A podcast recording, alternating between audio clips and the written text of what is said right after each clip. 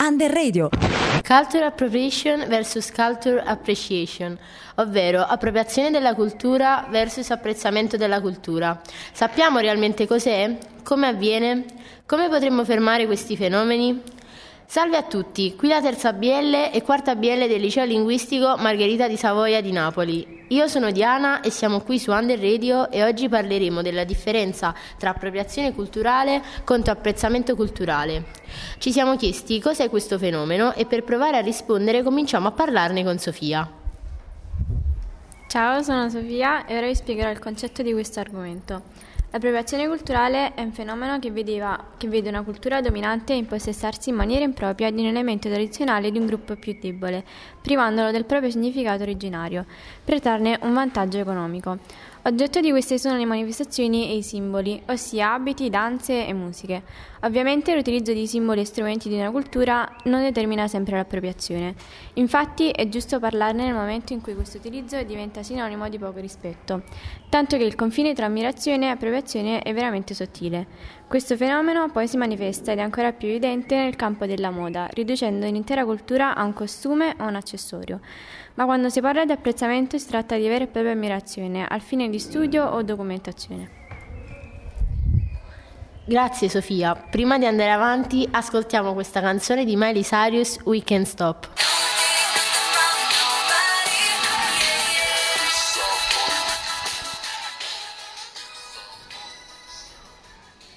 Bentornati. Come avrete sentito, stiamo parlando della differenza tra appropriazione e apprezzamento culturale. Ripasso la parola a Sofia. Abbiamo deciso di trattare questo argomento perché in Italia c'è molta disinformazione e per questo l'appropriazione culturale è piuttosto diffusa. Quindi noi ci siamo interessati per diffondere solidarietà e per evitare di continuare a sbagliare. Inoltre è spesso oggetto di conflitti perché secondo molti è solo un trend che è spopolato sui social media, ma che in realtà è molto più di ciò. Infatti alla fine la nostra amica Yasmin ci darà dei consigli su come apprezzare una cultura senza ridurla a oggetti al fine economico. Bene. Ascoltiamo da adesso la canzone di Doja Cat, So High.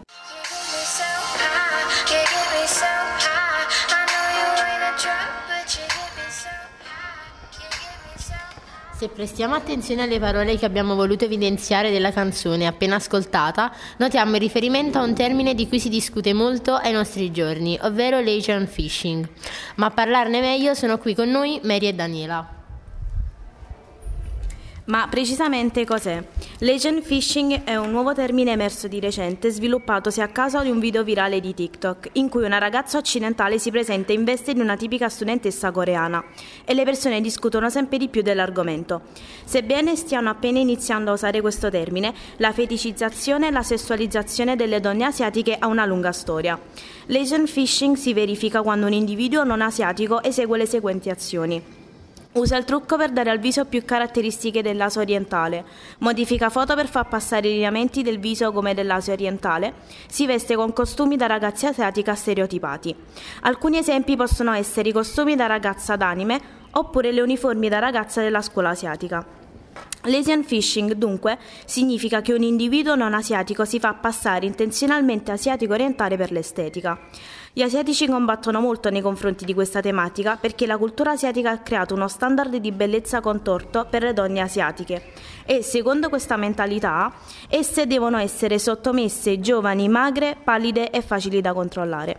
Sempre le donne asiatiche ne soffrono da molto tempo e stanno cercando di infrangere questo standard perché è considerato problematico. Di conseguenza, quando le persone non asiatiche cercano di imitare questa estetica, si adattano automaticamente a questo standard, senza essere consapevoli di cosa c'è dietro. Un esempio è quello di Ariana Grande. La pop star statunitense è diventata recentemente oggetto di critiche per l'appropriazione culturale, dopo aver condiviso su Instagram foto in cui indossa trucco e abiti apparentemente progettati per farla sembrare asiatica, portando molti utenti ad accusarla di Asian Fishing. Questa è la seconda volta che Ariana Grande è accusata dagli utenti di phishing razziale, a seguito di precedenti accuse di blackfishing, di cui dopo ci parlerà meglio Danila. Alcuni infatti hanno chiesto un boicottaggio della star simile a quello di Billie Eilish, che era stata respinta in Cina per aver imitato gli accenti asiatici. Questa situazione mostra che è importante per le celebrità essere più consapevoli delle differenze culturali per evitare di diffondere stereotipi, soprattutto perché potrebbero influenzare le giovani generazioni di fan provenienti da diverse parti del mondo. Vai Dani! Sono Dani e ora vi parlerò del concetto di blackfishing, ma prima vediamo cos'è. Quando l'appropriazione culturale incontra il mondo del web, nascono fenomeni come blackfishing, un termine composto dalle parole black, nero, e catfishing, che indica la volontà di mostrarsi sui social per ciò che non si è. Il blackfishing indica proprio la pratica del fingere di essere afrodiscendente o di etnia mista. Ma come si crea l'illusione? Questo attraverso gli stratagemmi, dall'uso di un fondotinta molto più scuro della propria carnagione all'uso di treccine o di copricapi come il durag, o addirittura atteggiamenti o slang associati a determinate comunità. Critica alle accuse di blackfishing è che usi estetici come le treccine o capelli afro rimangono soltanto scelte estetiche e non hanno nulla a che vedere con l'appropriazione culturale o tantomeno il razzismo. Ma se per persone bianche occidentali e di conseguenza privilegiate sceglie, sceglie di indossa- ah, scegliere di indossare un durag o di ricreare labbra ultracarnose è un puro capriccio estetico, per altri è rabbia, è cultura ed è storia. Sono tanti gli esempi di influencer accusati di appropriazione culturale e blackfishing, tra cui anche le superstar ultramilionarie Kylie Jenner e Kim Kardashian. Il problema dell'appropriazione culturale è che ogni persona che la pratica è capace di scegliere di, di cambiare aspetto il giorno dopo, mentre chi fa parte di una de- determinata cultura no. Grazie ragazze, ora ascolteremo In for the Weekend dei Coldplay, di cui parlerò dopo insieme ad Antonio, che ci racconterà dell'esperienza di Eminem in una cultura non sua.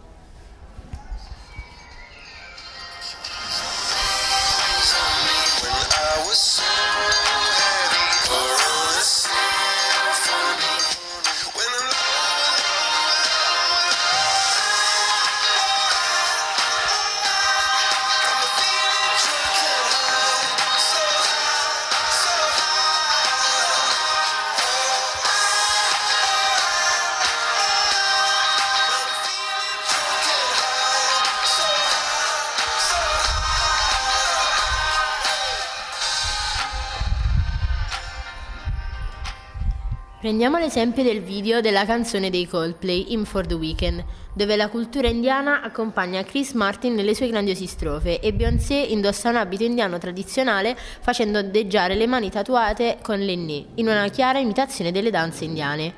Internet adora parlare di appropriazione culturale. Per alcuni le origini afroamericane della cantante Beyoncé la scagionerebbero da ogni accusa di appropriazione culturale, ma non è così. L'errore è stato mettere la cultura indiana in vetrina senza approfondirne contesto e rilevanza. Persone di diverso paese ogni giorno subiscono bullismo per scegliere di indossare abiti della loro tradizione. Per loro, vedere Beyoncé o un'altra donna bianca indossare quegli stessi abiti o accessori come novità del momento è uno schiaffo in pieno volto, perché il giorno successivo possono scegliere liberamente di togliersi il costume e tornare alla loro vita quotidiana. Gli altri no. Non importa cosa si pensi del dibattito appropriazione culturale versus apprezzamento, perché la lezione si può imparare in entrambi i casi. Gli abiti tradizionali sono molto più che tessuti per chi appartiene ad altre culture. Sono parte della loro storia, comunità, identità e linguaggio. Non sono solo vestiti, e capirlo è il primo passo per apprezzare una cultura senza appropriarsene. Ora passo la parola ad Antonio. Grazie Diana. Nel caso si parli di musica, possiamo parlare del rapper Eminem. Eminem, una persona effettivamente non nera, si è addentrato all'interno di un aspetto culturale nero, molto importante, ovvero la musica, dove non si è appropriato della cultura, ma anzi, gli ha dato un valore in più. Infatti, in tutte le interviste dove viene chiesto a rapper neri di fare una classifica di artisti che secondo loro hanno cambiato la scena rap, Eminem è sempre all'interno, perché ha sempre rispettato la cultura nera per quanto si parla di pop. Ma torniamo indietro nel duemilatré, anno in cui Eminem faceva scalpore salendo sul palco dei Grammy Awards con un durag bianco a fasciargli la testa. Era lì per ritirare il premio che riconosceva The Eminem Show, il miglior album, di, il miglior, il miglior album rap. La scelta di indossare un durag durante quella cerimonia non era passata di certo inosservata. Eminem voleva colpire nel segno, essere accettato, dimostrare che era uno di loro, perché con loro era cresciuto. Eppure per molti, per molti quel gesto aveva un solo nome: approvazione culturale. Grazie Antonio. Ora ascolteremo Sing for the Moment di Eminem e poi passerò la parola a Yasmin e Rita che parleranno dell'appropriazione culturale nel mondo dello spettacolo.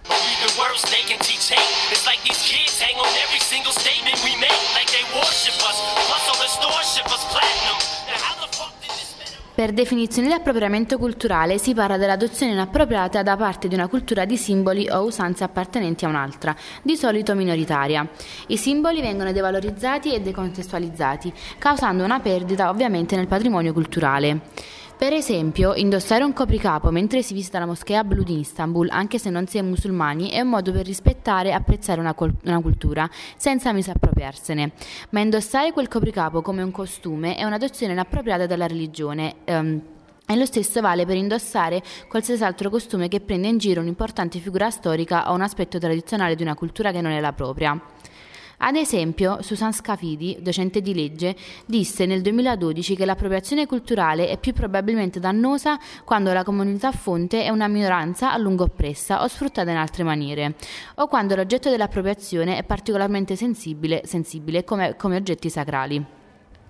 Nelle nazioni in cui il fenomeno ha prodotto danni alle comunità, alle comunità minori sono stati presi provvedimenti per garantirne i diritti, come ad esempio nel duemilanove il governo di Wellington ha concesso ai nativi ze- neozelandi- neozelandesi della comunità ma- ma- Maori di celebrare la loro danza tradizionale Eil.